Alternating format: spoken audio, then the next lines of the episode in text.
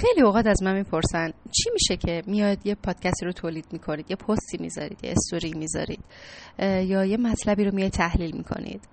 برای خود من وقتی می‌بینم که یک موضوع اومده یک مراجعه با موضوع درگیر هستش یه مقاله می‌خونم یه نکته فوق العاده عالی می‌بینم.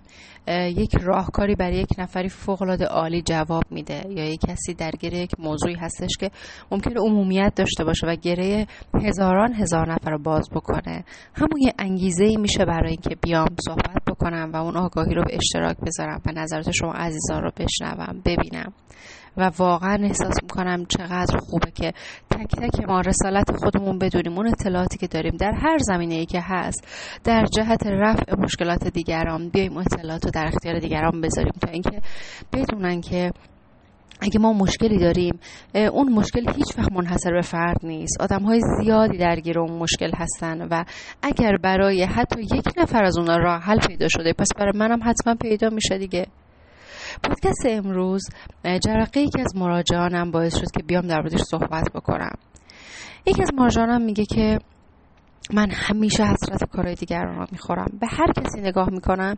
یک کسی نگاه می‌کنم می‌بینم که درآمد خوبی داره میگم ببین چه با آوزه است. یکی نگاه می‌کنم می‌بینم که خوب رانندگی می‌کنه میگم ببین چه پرتوانه. یکی نگاه می‌کنم می‌بینم که چقدر ارتباطات خانوادگی خوبی داره چه با بچهش صمیمیه. میگم نگاه کن چقدر مهربونه چقدر لایقه. و همینطور دائما دارم حسرت می‌خورم و عملکرد خودم رو تو هیچ زمینه قبول ندارم. وقتی کودکی این فرد بررسی شد متوجه شدیم که توی خانواده بزرگ شده که دائما مقایسه می شده و دائما اون قضیه معروف ببین بچه مردم رو ببین بچه های فامیل رو به سرش زده شده. برای همین الان که بزرگ شده. حتی دیگه پدر مادر کنارش نیست مستقل شده از نظر خانوادگی. همون رفتارهای والدین رو داره با خودش تکرار می‌کنه. و ناخداگاه نمی‌دونه که اون روش روش مخربی بوده. درسته تو تنها روشی هست که بلدی و تنها روشی هستش که با خودت ارتباط برقرار می‌کنی. ولی روش اشتباهیه. اینکه خودمون رو با دیگران مقایسه بکنیم حماقتی بیش نیست و این باعث میشه که آسیب ببینیم ضربه بخوریم. اینکه وقتی من به یک نفر نگاه می‌کنم که پزشکی خونده میگم وای چقدر نابغه است. بعد باید به این نگاه بکنم سالیان زیادی وقت گذاشته این کارو کرده. اگر من همین سالیان زیاد وقت میگذاشتم می‌تونستم تو این حرفه موفق باشم شاید. یا همون آدم نمی‌تونه بیاد حرفه من رو انجام بده. کارهایی هست که من انجام میدم و دیگران نمی‌تونن انجام بدن. کارهایی هست که من با کیفیت فوق العاده انجام میدم. ولی به چشمم نمیاد. همون کار رو اگه یک کس دیگه با حتی کیفیت کمتر انجام بده برای من یک اتفاق قابل ستایشه و تشکر می‌کنم ازش. همطور که من همیشه میگم میگم اگر یه کسی یه لیوان آب دست ما بده ازش تشکر می‌کنیم.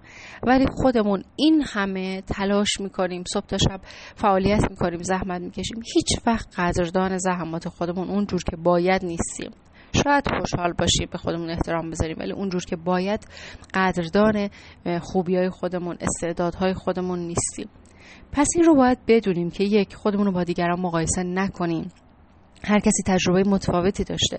یک زن روستایی وقتی انقدر قشنگ نون میپزه توش تخصص داره از بچگی دیده انجام داده.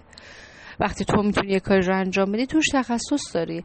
اتهام به نفس پایین باعث میشه که اولا که کار جدید رو تجربه نکنی دوما کاری که توش تخصص داری رو هم نتونی درست انجام بدی چون فکر می‌کنی ناقصه عمل کرده ذهنت دست و پاد بدنت میاد پایین.